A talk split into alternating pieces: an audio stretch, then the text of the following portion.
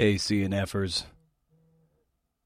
Got a little got a little thing here for you. It's going to be a rerun. Not just any rerun.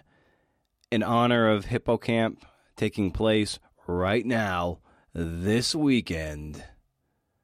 I am rerunning from last year my HippoCamp talk. Now, I can't attend in person this year. I had a scheduling conflict at the time of enrollment, and it just it wasn't in the cards this year. And I'm super bummed because it's the best conference going. For my money, it's the one you go to. If you had one to go to, especially if you're one of the CNFers who listens to this podcast, Donna Tallarico has built something beautiful over there, and that's what you want to attend. And so, in honor of that, I'm just re upping my HippoCamp talk from 2021 from the backlog. Of course, you could just go to the backlog and find it, but I figure I'll just put it atop the feed. And if you're attending the conference, you can be like, oh, cool, here's an extra little breakout session. And if you're not attending, you get a little sense of what maybe could be on offer if you choose to go another time. So I just want to say, sorry I wasn't able to book an interview this week. It just wasn't in the cards. And then I got to thinking, why not have a rerun? So here it is. This is a rerun of my 2021 Hippo Camp Talk. Please enjoy. Psst. It's your buddy Brendan. I got something different in store for you today. Do you ever feel like this? if I go three days without writing, I feel fucked up and you know depressed and a little cranky. Well, you're probably a writer. Yeah, me too. So that was all the more important that I attended the in-person HippoCamp put on by my great friend Donna Tallarico in Lancaster, Pennsylvania, and her intrepid team of CNFers and volunteers. What an experience, man, especially given the pandemic. Made new friends, deepened relationships with existing friends, turned people on to the podcast, of course. Hey, hey, hello. Which bums me out because I'm obviously not doing a good enough job. And if those people haven't heard of the show, given that this was a 100% CNF crowd, no matter. Oh, uh, oh, by the way, this is the Creative Nonfiction Podcast, the show where I speak to badass people about the art and craft of telling true stories. I'm Brendan O'Meara. How's it going?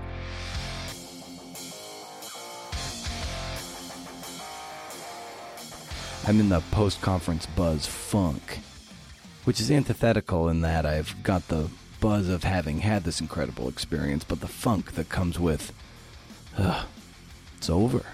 And I'm sad because I was among my people, you know? I don't really have that where I am.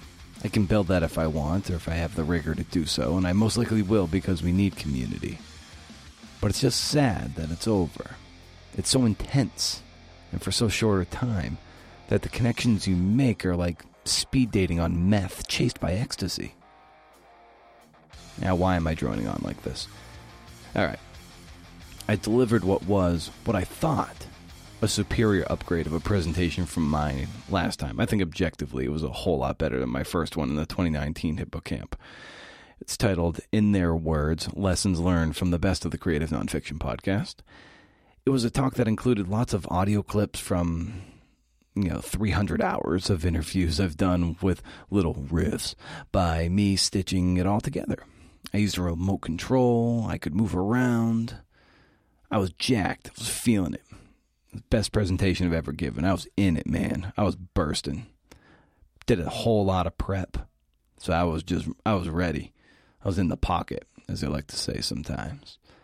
That said, I couldn't tell if I was landing. Everybody had to wear masks, so I couldn't tell if people were smiling or sitting dead faced. I think I got a few chuckles, but again, I couldn't really tell. Then by the end, only two people asked questions, which was real weird to me because most of the HippoCamp talks have several questions and a Q&A afterwards. The in-person feedback, uh, feedback that I got from the attendees was that uh, they didn't feel the need to ask because you know the tape that I curated and and the talk sort of answered questions and just gave them a lot to a lot of shit to think about. My talk wasn't one of those like tactical talks or a how-to talk. It it was like more or less here's a lecture with 25 of my best friends whose job is to let you know you're not alone. So when people told me there were about There were about six who came up to me. They they liked it, and I was like, "You think so?" I couldn't tell because I was just like, "Fuck, I'm losing them." I wasn't looking for reassurance, but I was really confused. It was also after lunch, so people might have been a little sleepy. I didn't. I didn't say that to undercut the the great feedback that I was getting uh, the, from the people who were so nice to approach me. I, I was genuinely concerned because that I didn't deliver for those people in that room. And traveling to a conference and paying for conference fees and buying books and buying food, it's not cheap. And you want to deliver a value that reflects well of the conference and the genre and the people in the experience. I will say this though, I gave it my all. I sure as heck didn't phone it in. Had a lot of fun delivering it, so that much I know. And I told the gracious people in that room Hey, Matina. Hey, Janine. Hey, Leslie. Hi, Dale. Hi, Leah. Hey, Karen. That I would produce my talk as an episode of this podcast. I told people who were split between attending my talk or somebody else's that I would produce it as a podcast so they didn't have to feel conflicted about missing out. So, what you're about to hear is my HippoCamp talk with a little more polish. Uh, head over to BrendanO'Meara.com. Did it get you, Watsky? A little inside joke. BrendanO'Meara.com. Hey, hey. For show notes and to sign up for my up to 11 monthly newsletter, book recommendations, sometimes book raffles, random book raffles, but raffles nevertheless. Great blogs, articles, and writerly goodness beams right to your inbox. First of the month. No spam. Can't beat it. Subvert the algorithm, man. Rage against the machine. And one last matter of housekeeping before I dive into my presentation, which I think might be a harbinger of things to come, maybe as featurettes in the main feed, but more likely as extra for patrons. So consider heading over to patreon.com slash cnfpod to support the growth of this little of this little thing, this little shindig. For as little as $2 a month, you get access to the audio magazine, which for now is coming out twice a year ambitiously, and you get to submit questions for consideration. And I give you que- I give you credit for those questions. Tiers above that get transcripts, coaching, real estate on my website, and routine shout outs like this. Hey David. The money also goes into the production of the show, upgrades, and puts money in the pockets of writers. I'm starting to dole out the, the money to the summer audio magazine winners, if you winners, if you want to call them that. It's a few bucks. It's something. So you're really supporting the community and the work. The show is free, but it sure as hell ain't cheap. Shop around, give it some thought. All right, I'm real excited to do this. I really am. Here's my HippoCamp 21 talk. It is broken up into several sections on voice, research, drafts, community, jealousy, social media, and a little in closing section with some incredible tape. And just, uh, yeah, that incredible tape at the end in the coda from Andre Dubus III is. I can't wait for you to get there, but you're gonna have to you're gonna have to wait. All right? Mm-hmm. Okay, so please enjoy. You know the deal. Riff. Huh.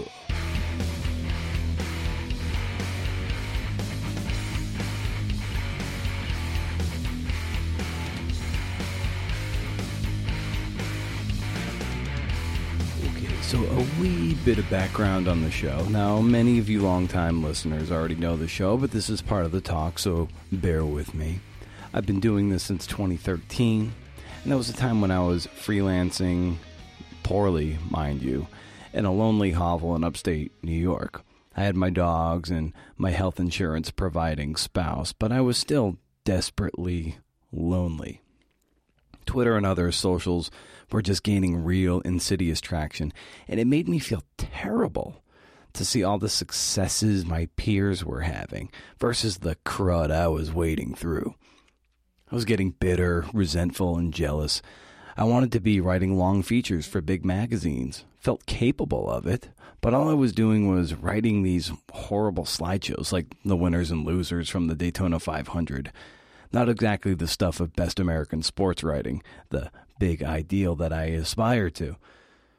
Plus, I was starting to hear these great conversational podcasts, and I was loving those conversations, wanting to have them, nobody was going to be inviting me. Plus, what did I even have to offer? So I had to build my own stage to celebrate other people's work and talk shop in a non pretentious, non academic way. And in so doing, through that celebration, I became less jealous and less bitter.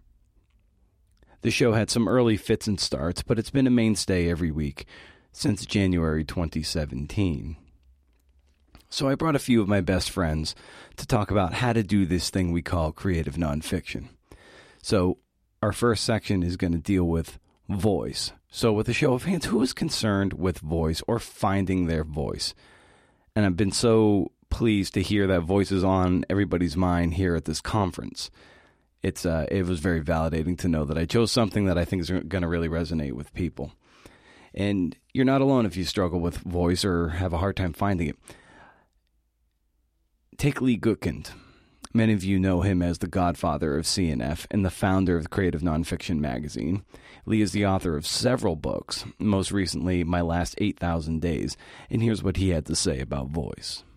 The less sure of yourself you are, which is not to say I'm sure of myself, and I don't necessarily mean that. The less sure of your of your voice and um, and what it is you need to say, I'm much clearer about that than I used to be and early on you know it's it's the struggle to figure out how to squeeze things out things out and make it sound really good and um, and then go back and do it again and do it again and do it again. And i have a little bit more confidence now that i can move ahead and get my thousand words or whatever it is i think i want and and take a breath as i said and then maybe i'll go back and take a look at, at that again or or maybe I'll plow forward for a little bit longer. But I also have a sense, and it's really nice to have this sense when it is time for the day uh, to stop and when it's time for you to take up other uh, responsibilities in your life and let what you have written um, that day and maybe some of the days before just kind of per- percolate in your head and and um, and and stew there for a while so that you're ready to explode or ready to get back into the work when you next uh, take a look at your keyboard. What struck me in this passage is the do it again and again and again part. You know, voice isn't something that's fully formed at the start of a career. And here's Lee, someone who's been at this for decades. And voice is still something that takes again, again, again moments. And that should give every one of us hope because it means you'll get there if you have patience and rigor. Now, take Alexander Norman, who wrote the definitive biography of the Dalai Lama. He talked about the long journey to find his voice. And a journey, mind you, that is ongoing. In a way, I suppose, as a writer, I've been I've been 30 years trying to find a voice and whether I do it in this book or not, I don't know. But I aspire one day to have a unique voice and to be able to tell a tale that nobody else could tell. Now, here's someone who is statistically speaking closer to death than birth. So, this should inspire all of us who might be frustrated that we're still grappling with these things after maybe a few months or a few years doing this. Fact is, we arrive when we get there. No sooner, no later. So settle in for the ride, man. Buckle up. It'll be bumpy for a while. But you'll turn that dirt road of your life into the Autobahn in due time. Now, staying on the topic of voice, Lilly Dancyger, author of Negative Space and the editor of the anthology Burn It Down, was on the show and we talked about the danger of imitation. Now, a little mea culpa. Now, a, a lot of 30 uh, year old males, I'm no longer 30, this was a past phase, uh, have that David Foster Wallace phase where we we think we're getting real clever and we're, we start dropping footnotes and wisecracks, yada yada. And it's a it's a it's a perilous phase. I, I want to write an essay that just says P.S. Sorry for all the footnotes no matter. You have to copy your heroes, but at some point you do need to synthesize all those heroes and then take your little bird beak and, and peck at that eggshell. And so you can open it and then you can fly away. Well, I mean, yeah, mentioning, you know, the cycles of the the books that I read at different points, you know, and early drafts were very much me trying to be like a 20 year old girl version of David Carr.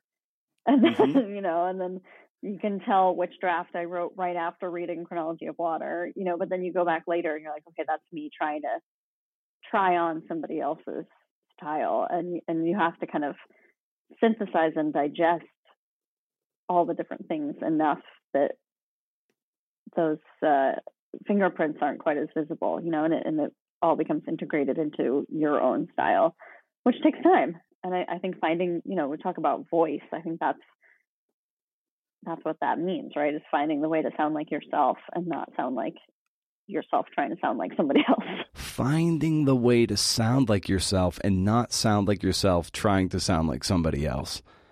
That that rings bells for me, man. That rings bells. And that is also the mark of a new voice. Your voice if you can break through that. Now, this brings up a great a great point that over the life of a book, the voice of other writers and influences can seep in, something I kind of call voice creep. You know, so it's all the more important to to finish whatever it is you're working on, whether that be a book or an essay, as fast as you can because as you're rewriting and revising, you're, you're reading stuff too, and there's a danger that whatever you're listening or whatever you're reading is going to bleed in to the book. And just like Lilly said, at certain parts of negative space, it sounded more like David Carr than Lilly Dancyger. So to combat that, it's you know finishing a thing as fast as possible is it will all the more sort of defend you against that voice creep. Now, like voice might change over the years, but it shouldn't change in the book. There should be something uniform in the book. And the voice creep can be a real problem to iron out in your book or essay if you take too too long. So, my insufferably long memoir project has suffered from this problem of tone and voice creep from whatever I was reading, whether it was in Rewrite 3 or Rewrite 23. Yeah, it's been a decade, man.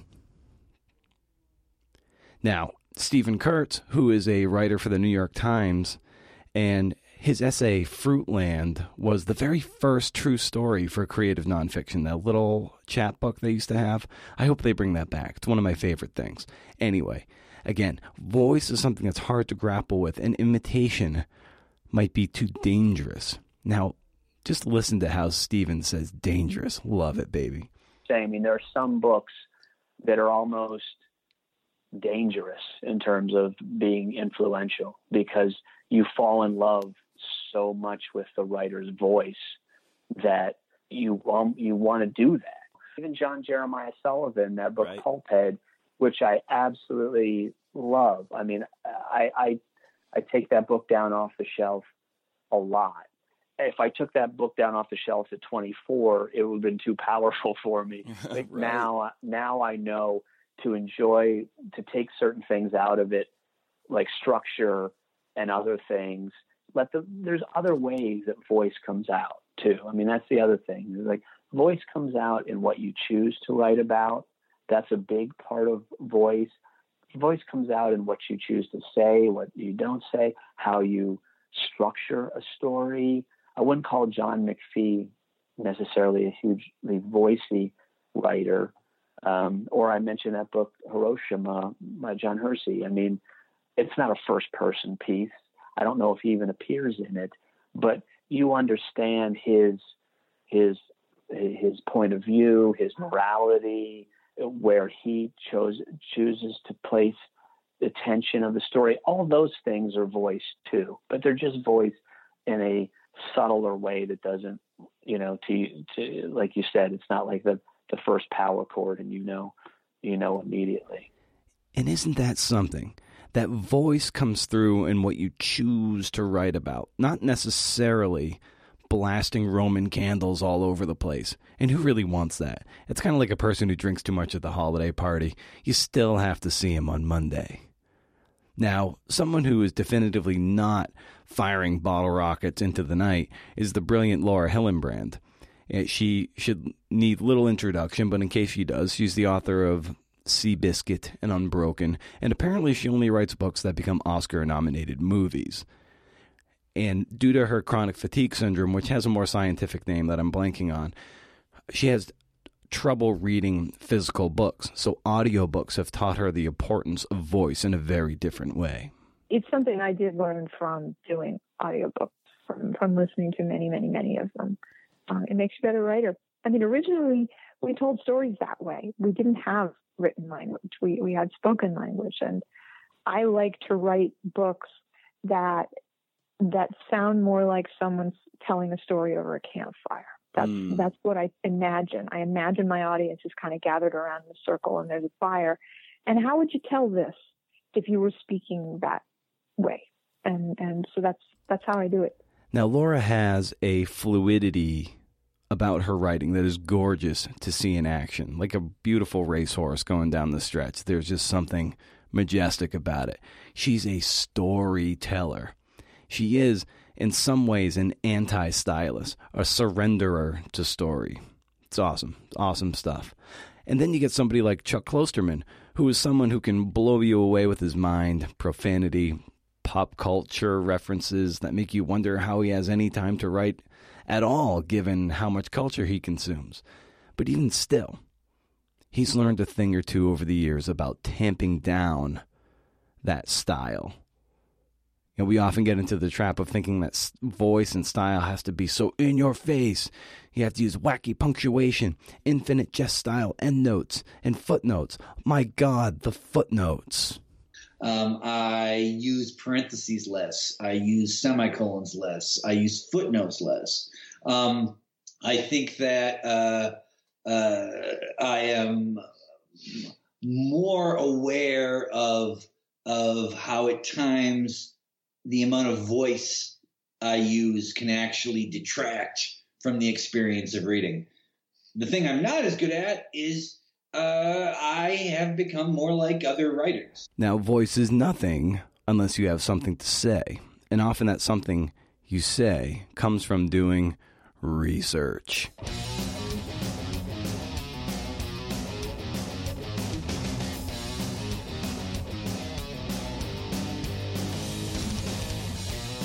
Whether it be biography, narrative journalism, and yes, even memoir, looking at you. Research is the bedrock of any nonfiction. Now, as a quick aside, I highly recommend The Art of Creative Research by Philip Gerard. Talk about this way back on episode 38. An amazing, amazing little handbook. It just gets you all jacked up to go suit up in whatever whatever clothes you have, like a you know cargo pants or a vest, and your stuff in your pockets with notebooks and pencils and your voice recorder and camera it, it, you know, it's when it comes to research, it's just fun to get lost in microfiche, to interview subjects and family members.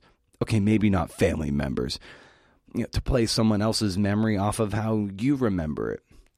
And the more journalistic you are, you like to talk to more and more people, and you get a better and truer and truer sense of what happens. Now, some people who think that uh, the nuance of memory is all part of memoir. But if you, like you said, if you're, like I said, if you're more of a, like a journalist, cut from the journalist fabric as I am, it, it matters to me that someone's wearing a yellow sweater versus a red one. Because if you find out one is wrong, it starts to call into question what else are you making up? What other liberties are you taking? And there's a contract in nonfiction that I like to adhere to. Now, you know, some people are more fluid with that, but I'm a little more rigid. No matter. Speaking of newspapers and the like, getting lost in microfiche, like get you can, all those headlines of the day, even horoscopes, the weather, it's all ammo. And to rely wholly on memory, I think, robs you of the riches that digging a little deeper can provide. Plus, memory isn't always accurate. Now, research can be really tricky too. How do you know when you're done? How do you make sure you don't cross the event horizon and just keep on going into the rabbit hole, the black hole of research? Bronwen Dickey, she's the author of Pitbull, Battle Over an American Icon. And she says there comes a point when you can't be paralyzed by the research and use it as a means to put off the writing. It's something I always get a little tongue tied here, but it's a great way to productively procrastinate. So, when are you done? When do you slam the brakes and put the CNF in car and park? And I'm not the first writer to put it this way, I'm sure, but I think at the point in the research where I wasn't learning anything new, where I mean, in one sense, I was always learning something new, but where you keep hearing the same things over and over again, or you as I think Susan Orlean says, you meet yourself coming the other way. So you've mm-hmm. interviewed all these people, and then you get to to a point where they say, "Have you talked to so and so?" and and you already have, you know. So you you start to encounter um, pieces of research or other sources that you've already talked to, and so there's not much new ground to kind of turn up, or because you have been obsessively working on this thing full time for a period of years, you end up knowing more about the entire thing than a lot of people you're talking to who each have expertise in a certain piece of it. So once that happened, I realized that um, I just had, you know, the the pain, as you say, the pain of not shipping it, the pain of not having some sense of completion was it far outweighed the anxiety about doing it. And of course, you know, I mean, deadlines help. Ah, yes. The power of a deadline. It's the tinkerer's best friend. And you know what? This is also quoting Bronwen, who talked about perfectionism and this whole idea that you can tinker, tinker, tinker. And she says, like, the world will very much keep spinning on its axis if I write a crappy story. So put a bow on it and move on to the next thing. And cut from a similar cloth is Ted Conover, who has made a career of doing lots of super immersive, maybe even stunt journalism, whether it be riding the rails with hobos, becoming a prison guard at Sing Sing, or crossing the border with coyotes. It's all research, and it's all determinative. Determinative. Pardon so often when I'm only with somebody for a couple weeks, like at Breadloaf or something, I think we should have had this conversation a year ago before you sat down to write because the research you do is determinative, right? It defines what you're going to be able to write in many ways. And that's not true with fiction, but but with nonfiction, it absolutely is. We and if we're writing about experience, there's a lot of thinking that can go into figuring out what kind of experience could be helpful and how to get it, how to have that experience. You really get a sense that the juice for many of these writers is in the discovery phase. It's you know it's where they're getting all the information together so they can load up their quiver and just take aim at targets. Good stuff. And we can pick people's brains all we want about process and advice. And I have some strong feelings that about the detriment of following advice culture too much. Like if you listen to a lot of Q&A podcasts, people seem to be looking for the answer. Like everything will finally click into place. And the fact is you sort of need to flop your way through this mess. And yeah, you can cherry pick a few helpful things here and there, but there's no better teacher than trial and error. And when you're a novice, it does help to get some guidance and maybe some reassurance that you're on a particular path. Like, am I going in the right direction? Am I rowing with or against the current? But it's when you get the sense that people are looking for a shortcut that, and you get that a lot. The more questions you hear, people are looking for the a key to unlock some door. And shortcuts rob you of the riches of getting those creative blisters on the back of your heels that come from putting in the miles. So, to that point, Glenn Stout author and editor of more than 100 books, including Tiger Girl and the Candy Kid, essentially said you need to find your own methods. You can't hide anymore in this hack culture. Hack being this four letter word I hate. The only way through it is through it.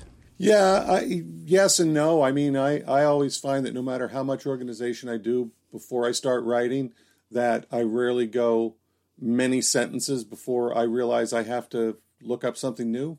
Yeah. All of a sudden, there's a there's an address there, and I'm like, what took place at that address? You know, you can never do all the research before you start writing. That's impossible. Yeah. Um, because you you are always going to have questions along the way, and in midstream, you're going to have to go find out the answers to those things. But it's again, it's whatever works for the individual writer. Uh, I wouldn't uh, try to presuppose my system onto somebody else. And you know, the the one thing I can just caution writers is, you know, if you do find something that works for you, don't uh, feel diminished because somebody else does it a different way. And so that's it. I mean, you just have to do your thing. Because when you get to the writing, you're on your own, which brings us to drafting.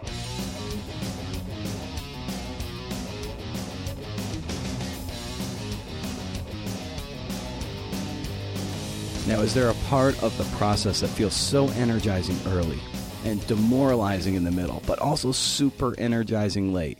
Very much like running a marathon. It's an endurance race. And I think the Vince Gilligan, the creator of Breaking Bad, he once said that he hates writing, but he loves having written.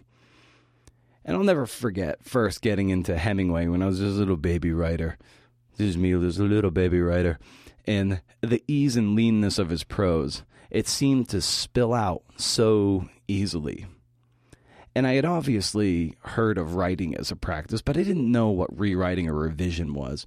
So when I learned that he had rewritten and tinkered the end of a farewell to arms something like 39 times, I remember like, oh my God, okay, so this is something that you develop and you forge and you tinker and rework and rework and rewrite. I naively thought it all just spilled out fully formed. Thankfully, this is so untrue. It is a lot of work. And as you'll hear from Mary Karr, the memoir writer behind the Liars Club, Cherry, Lit, The Art of Memoir, and the poetry collection Tropic of Squalor, she talks about just the grind over a, a single poem. You know, I always have, I almost always have a very specific reader in mind.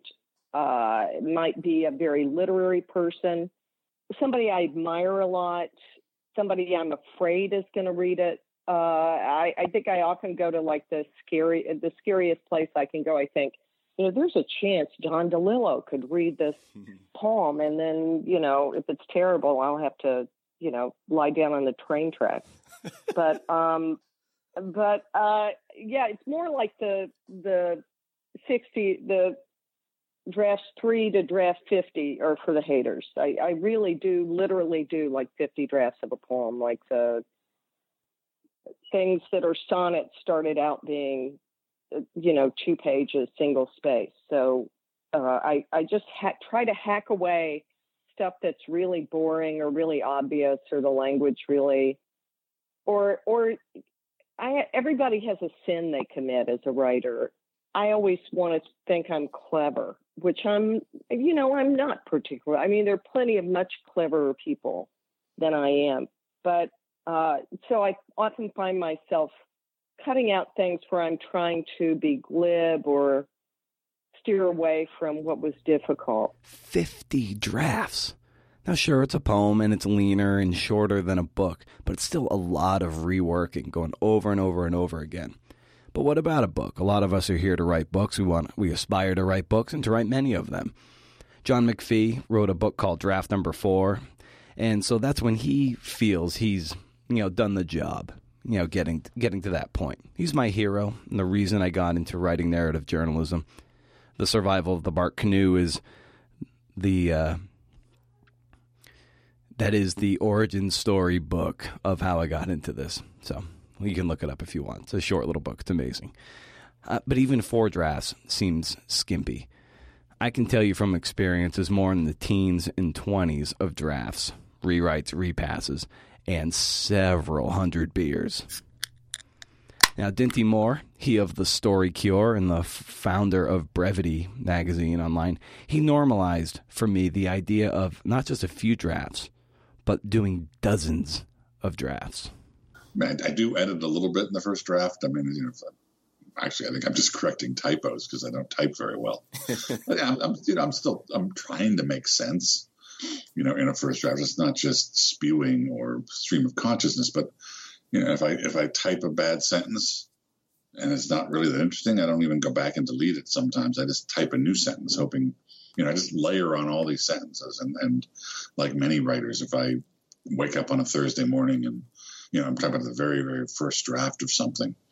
If I wake up on a Thursday morning and and type type write two and a half, three pages of something, you know, by the next morning, maybe a half of the page, you know, remains. I have a voice in my head that I've cultivated that says, just hang in there, Dinty. Just keep working at this. You know, one of these days you're going to come in, look at it, and go, oh, wait, wait, now I see what it's about.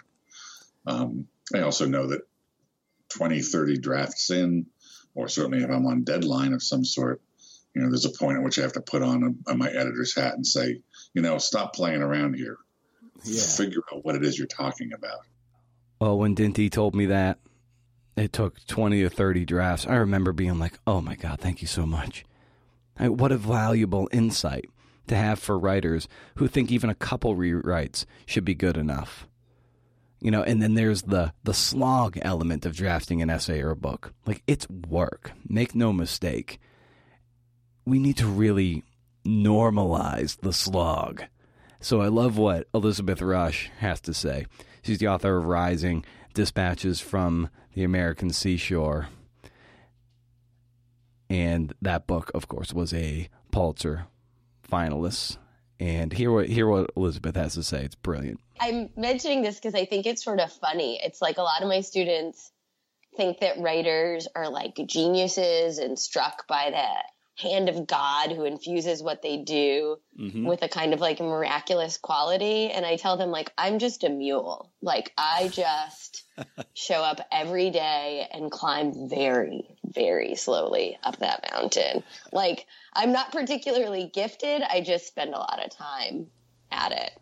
I don't think we can discount how long it takes.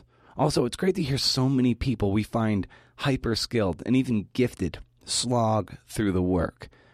It might seem self evident, but we, when we, read these things that are these diamonds in our hands, we never know the coal from which these diamonds were forged. We all start with coal, man. And really, the only way you get a glimpse into that furnace is through community. So let's talk a little bit about community.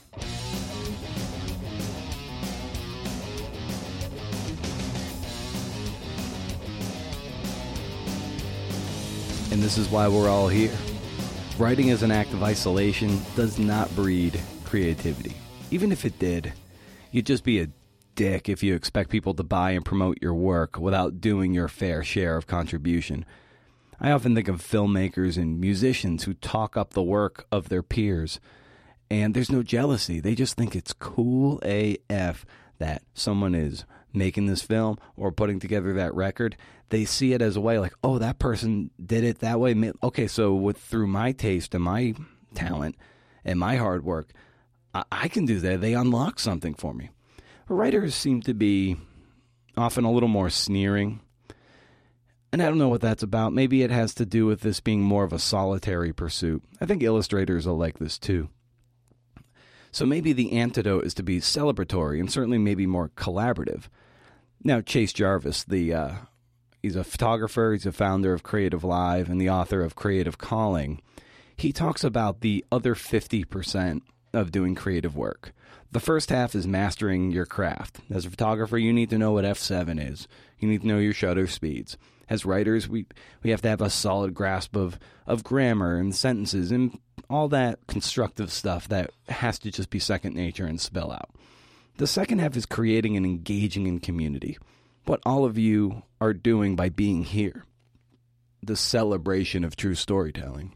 simple. It's ru- bru- brutally simple, and yet incredibly powerful. Especially when you realize that nothing is done in a vacuum. Every individual athlete, any entrepreneur, any um, even a, a family, right? You you a family is multiple people, and we need one another in order to grow and support. But there's also the community that you build around your world. And what this does not mean is that you have to have a million followers on some social platform in order to be a, a influencer. That is horseshit. That has nothing to do with what I'm talking about. Nothing in life happens without other humans. So let's start paying attention to what it is, what it's like to be a part of a dynamic community. And there are many. You don't have to participate in just one. I I talk about it as the other 50%. 50% of it involves other people and community. So what we're told is that if you're really good at your fill in the blank, you're going to be successful. And then if you actually do that thing, then you're you know you you you realize pretty quickly, oh, I have to do that thing and promote that thing. And then you think, okay, that's the whole pie. But then you realize that if you're promoting it and you haven't cultivated any community, whatever it is you're promoting, your knives or the vision that you have for an active, you know, a, a, a role in saving plastic from going in the oceans. Mm-hmm. If you mm-hmm. just do that without a community, then you, you don't really cultivate the impact. I have a rule of thumb more or less, that you should share nine pieces of other people's work to one piece of your own. There's no science to this, but it feels right for me. You want to be an energy giver, certainly not a taker. And there are innumerable people out there who only promote their own work and do little to celebrate the work of others, blah, blah, blah. This is bad baseball, in my opinion. Like, I don't want to hang out with that person, and I doubt you do too. You would want to hang out with Rebecca Fish Ewan. She's the author of By the Forces of Gravity and Doodling for Writers by the Hippocampus Books imprint. And she's got the right idea. This idea of the improv mentality. You know, you don't go to a conference because you want to find an agent and get your thing published. That and it's not all about you and your book. It's about building a community and yeah. being a part of that community and if you open yourself up, and this is exactly the kind of stuff Luna used to tell me all the time about, you know, karma and good vibes and all of this stuff that if you, if you, you know, it's like improv, you know, if you just always walk in and say yes. Yes, that, and yeah. Yeah. That, that good things will happen. And that is, is precisely what happened. It was after that conference I was, I started, um, I was getting more, I started making zines and getting more involved with the, the zine community in Phoenix and um, just trying to be a, a contribution to the literary community rather than being me alone in my room writing my book and wondering why nobody appreciates it. And Jane Friedman, she's the author of The Business of Being a Writer, publishing maven, knows the ins and outs of the business better than anyone out there. She talks about this notion of literary citizenship and for people who are grossed out by the term networking, I think this is a great way of reframing it. But literary citizenship feels like feels doable and it feels like, oh, by supporting other writers, I'm going to ultimately be supporting the community of, of writing and publishing that will then eventually uh, benefit me in the end. Like you, you start to see this as an organism and as something that um, you're giving into and getting something back there's so many ways that works. And often i think literary citizenship is referred to in terms of like going out to book signings or readings or events or um, somehow connecting in person. But i think of course the same activities can happen in online spaces and it's mo- most powerful when there's some overlap there so that each is kind of pushing the other forward. And it has to come from a genuine place right? Like you can't do it because you think the karma boomerang will grant you good fortune because you've done the math on promoting other people's work. That also means you have to be okay with promoting other people's work and getting nothing in return. Community isn't transactional. Nobody is keeping score. So you do your thing, and maybe you'll win a Pulitzer Prize like the great poet Jericho Brown. Well, yeah, well, I'm always running my own race. One of the things that I learned a long time ago is, you know, you can be inspired by people and you can encourage people. You can have role models and you can work to help others, but you can't be in a position where you are. It is of no use to you to ever be out here trying to compare yourself to other people.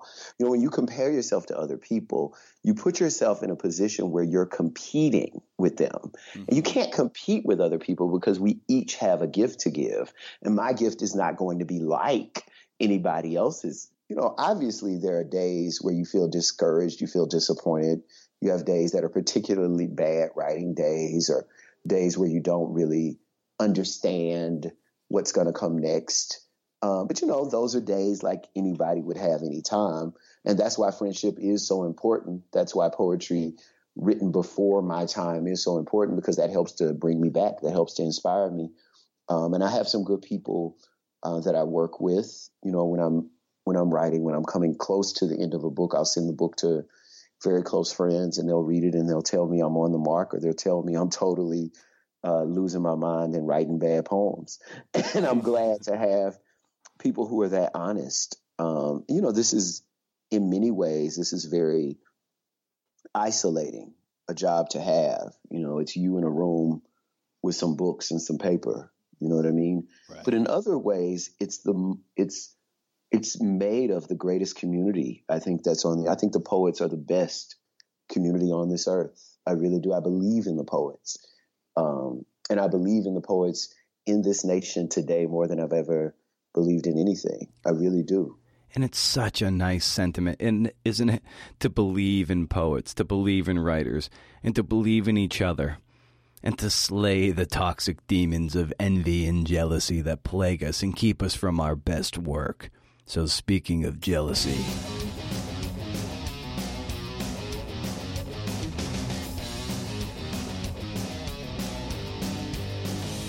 Yeah.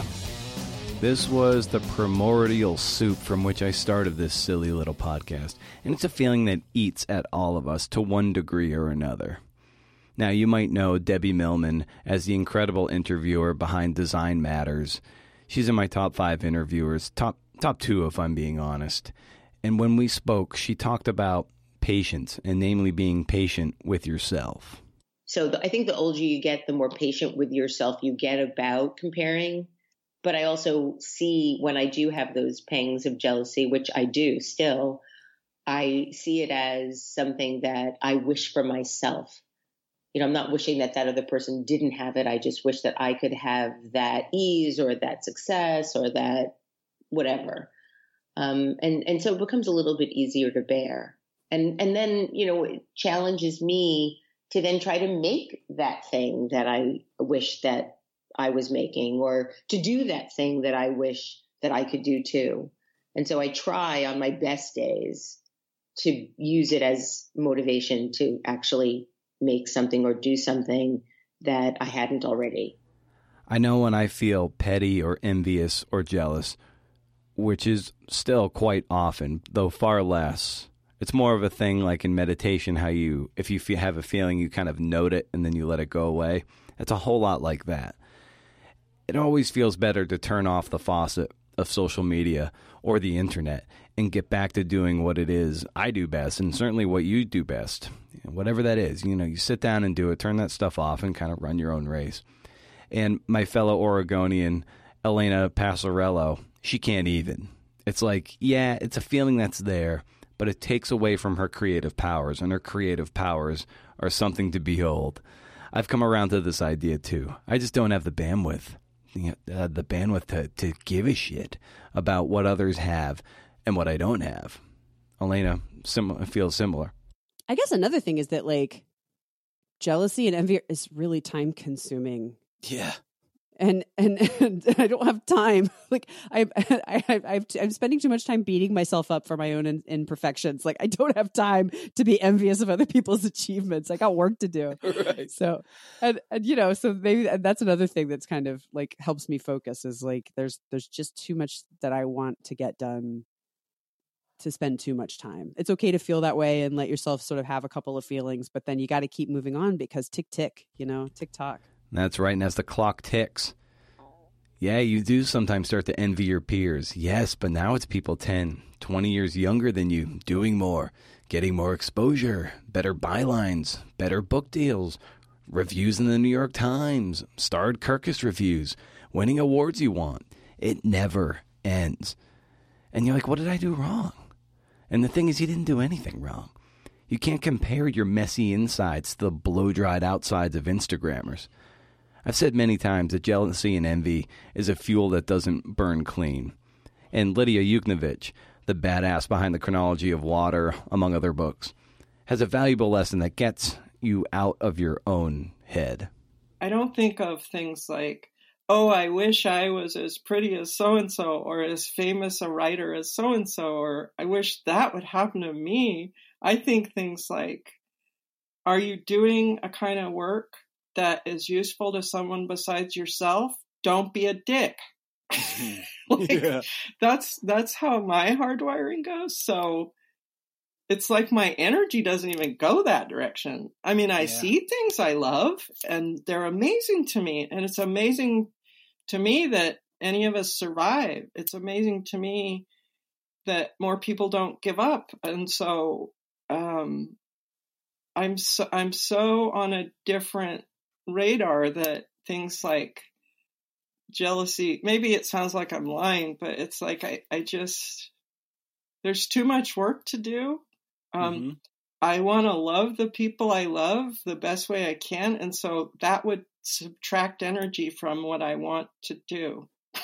so right. I just don't do it. And the thing that foments this toxic cesspool of bullshit, it's social media. We've already mentioned it once, and we're going to dive just a little dive into social media.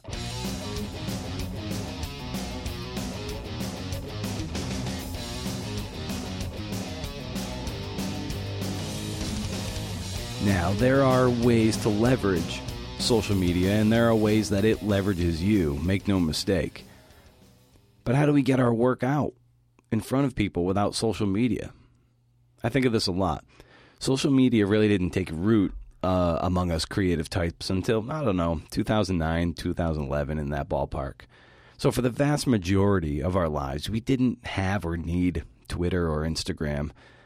We've largely been hoodwinked into thinking we need it. And Cal Newport, who's I'm not featuring here and someone I haven't had the chance of interviewing yet, he famously has no social media presence and manages to sell truckloads of books. Well, how does he do that?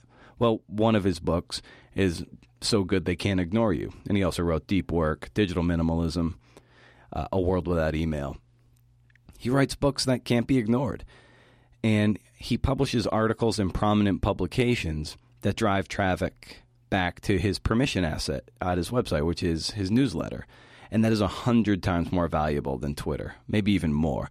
Like, give me 20 newsletter subscribers over 2,000 Twitter followers any day of the week. But that's a discussion for another day and another talk, I think. So, all that said, Anika Fajardo, author of the memoir Magical Thinking for Nonbelievers, sees some inherent value with social media. Oh, social media is so hard on writers. It's and you know you're chained to your computer, and so you're you've got access to all that at all the time. Um, and so I definitely struggle with that. I had my my daughter has my Facebook password, so I can only get into Facebook when she allows me to. I do a lot. I do spend a lot of time on Twitter. I like Twitter better than Facebook, but um, because of the kind of the community, the writer community aspect on Twitter, I really have to watch myself and how much time I spend on social media, and that's one of the reasons I like to go on retreats, like at our my cabin, because there's I can turn off the Wi-Fi and just be um, with the written word. I think you can make an appointment with yourself and be intentional about social media. Like that's the very essence of minimalism. It's not getting rid of stuff; it's actually just being intentional. And so, as Cal Newport has written in Digital Minimalism, it is being intentional. Social media wants to rob you of your intention or your attention, I'm sorry. So, set a timer and pick a time to go use it, to talk to friends, to share their work, and to share yours. If you treat it like that old school appointment television viewing, like Seinfeld, it was Thursday night at 9 p.m you leverage it versus it leveraging you. And it's something you can look forward to, something you can plan for. And when you go there with that degree of rigor and organization, like I said, you can leverage it. And in the Austin Kleon vein, like showing your work, this can be helpful, showing how messy it is. You know, it's all the more that you have to be real careful that you don't fall into these performative habits that take away from the work. But Sonya Huber, she's got a great way of of uh, reframing social media to kind of show some of the ugly sides of it, kind of demystify the process of writing a book. Oh, definitely. I mean, and a book is not. It's weird. Like a book is just an object, mm-hmm. and it, and all it's like needlepoint, right? Like all the mess is hidden behind it. And yeah. so there's no representation of like the long tentacles and roots this thing has. right. You know, it would be awesome. Like, uh, yeah, like can you imagine a book, but having behind it all like this representation of all the evil that it took to get to this nice rectangular thing.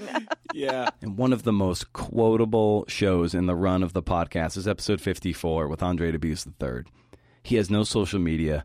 He has no smartphone. At least he didn't in 2017 when we last spoke. He's a craftsman. He brings his lunch pail to work and he just gets after it. If I go three days without writing, I feel fucked up and you know depressed and a little cranky. Well, you're probably a writer.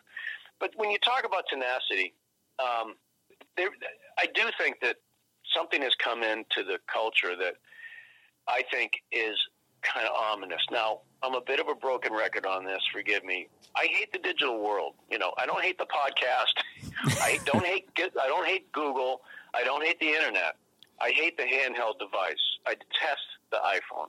I detest that human beings are walking around staring at gadgets in their hands instead of looking at each other's eyes or checking out the sunset on the side of that dumpster in that Brooklyn alley that you know your cab just drove by. But guess what? You missed it because you're looking at social media. Mm-hmm. Social media, Facebook. I'm not putting them down. I'm sure there's value to them. I've had nothing to do with any of it. Um, it's not because I'm a snob. Um, I don't. It seems like a time killer when you could be reading a book or talking to a loved one. I've never texted. I'm never going to text. Here's my point.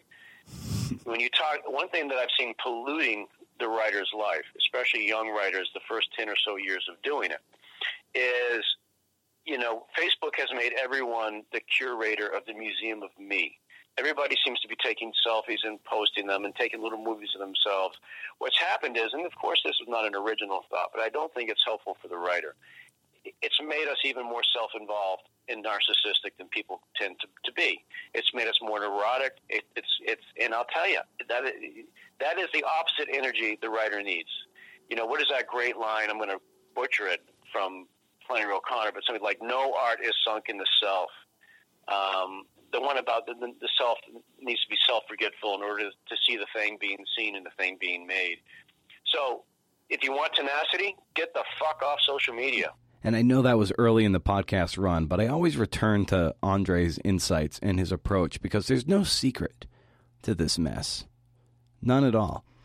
You do the work and you free your mind from distractions. You realize that everybody you just heard from, they are not special. Not a single one of them are any different than you. They aren't anointed, and like I said, they aren't any different. I will posit the only difference between them and maybe you is that they had the courage, the perseverance, and tenacity to sit alone with the bad work long enough and make bad work over and over again for the sheer love of the work. And after a while, good work has no choice but to sprout from that dirt. So I'm going to leave you with one more anecdote from Andre that may be potentially life changing. And I know it was for me when I heard it the first time you know, my novel, the, novel that put me on the map, House of Sand and Fog, I wrote in a park car in a graveyard not far from my house because we had three little kids. I, you know, tiny apartment. I wasn't going to tell them to be quiet so Daddy could write. So I, I wrote in my car, and um, during those years, I was working, uh, teaching as, at four or five campuses, and as an adjunct writing professor in Boston. I was also remodeling houses as a carpenter, where I made more income. I was a sole provider financially and I had no time. I had such good excuses to never get any writing done. I was also getting four or five hours sleep a night, but still, I would pull up in that graveyard, and you know, five in the morning, you know, engine running, coffee in my hand, no sleep, and I would write a paragraph. You know, I'd write for like 17 minutes. I'd go to the job, whether it was carpentry, teaching, or both. On the way back, I'd go to the graveyard again. I'd write another 17, 18 minutes. And mm. I hmm. did that for three years. And after three years, I had 22 notebooks filled at beginning, middle, and end. So um, at the height of my our, our young, struggling family life, I was able to write, you know, an entire novel. And, and I think anyone can do it. Uh, you, you don't need all day. For 17 minutes, he'd write as much as he could every day. That unbroken chain of 17 minutes became The House of Sand and Fog, a book that was an Oprah selection. It was made into a movie, and by all accounts, ensured that Andre would never have to work a day in construction again unless he wanted to. There are hundreds of hours of insights on this podcast, and you can get lost listening to mine or anyone else's for that matter, thinking you're going to find that one missing piece. And you might find that missing piece, that one extra bit of motivation, that one extra bit of insight, and be set. And then you're perfect. Fact is, everyone is figuring out this game one blind leap at a time. And there's only one thing you can control, and I'm quoting my good friend Glenn Stout on this. The only thing you can control is your effort. So sometimes in this game, you're the bear, and sometimes you're the salmon. So carve out time to find the inspiration to put the good fuel in your tank. Don't get lost, get hungry, get motivated. Go find your 17 minutes. You might not be featured by Oprah, but I guarantee you'll make something special. Stay wild, CNFers.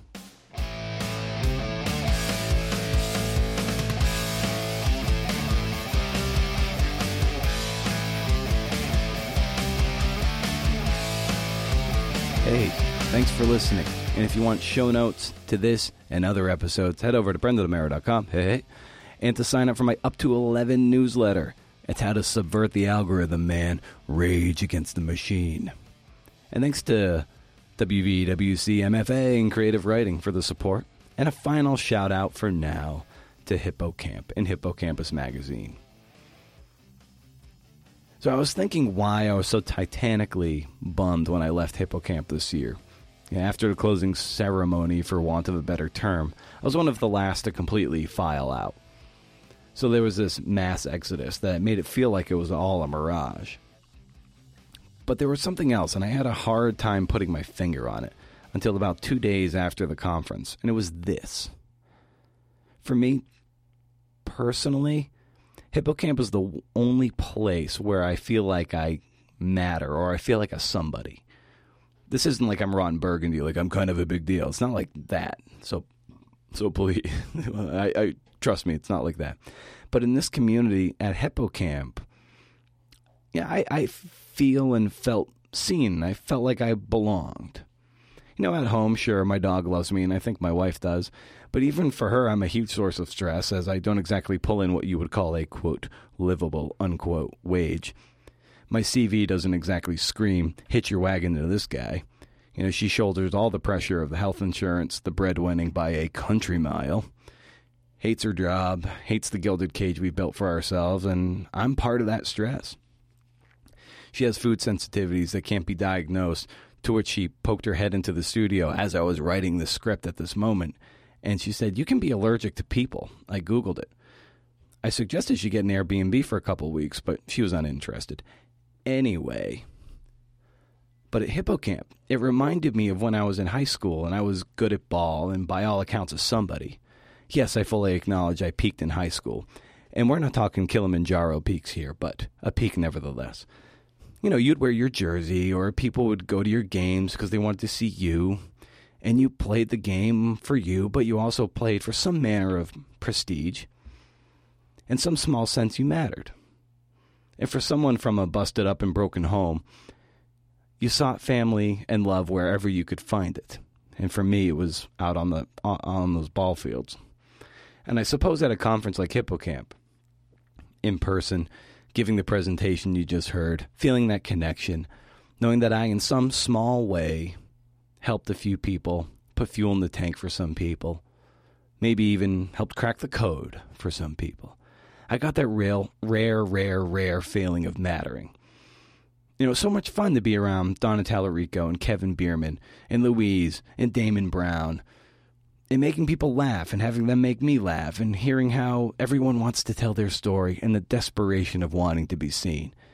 It can also be the manifestation of pandemic induced isolation and I know I've got it good. Let me just say that. I don't want to sound whiny or that I'm complaining about my impossible privilege and good fortune in life. But right here, in front of my mic, my little studio, I'm back to that feeling of isolation I had escaped for three fleeting days. And I'm going to sit in that sadness for a while, knowing it will pass, and that my energies will be better directed toward projects that are of greater service to the CNFers and the CNFing community because this little podcast does land on ears. It's not made in a vacuum, it's not made for me, but it is made in silence. It's made by one person sitting alone in a studio day in, day out, you know, beaming it out into the void. Intellectually, I know people are listening, but when you call out and hear nothing, you wonder if you're actually making that connection, if it's at all worth it, if it's worth it at all. You know, one of my favorite lines in Shawshank Redemption is when Red is talking about Andy after Andy made his prison break. And Red narrates, I guess I just miss my friend. And I think that's it. So many people I know in life have moved on from me in one form or another, or maybe my transient nature means that they think I've moved on from them. Lots of friends have kids, and that puts a squirming wedge between those who elect not to. You know, I've joked that each time a kid is born, a friendship dies and it's always proven to be true in my life. There's geography, of course, and unex- an unmistakable expanse of mountains and cornfields between my ocean and theirs. You know, people's lives very much move on when you're not around, and yet they always, always, always expect you to pick up the phone. So maybe it's that. that when HippoCamp is done, I leave still feeling trapped in my own little bubble while everyone else has escaped. You know, crawling through a mile of shit and coming out clean the other end, to quote Red again. And memories bandied about between each other, among each other. And so, in the end, right here on this mic, I can say with all earnestness, and maybe too much earnestness, I guess I just miss my friends. Stay wild, CNFers. And if you can do, interview. See ya.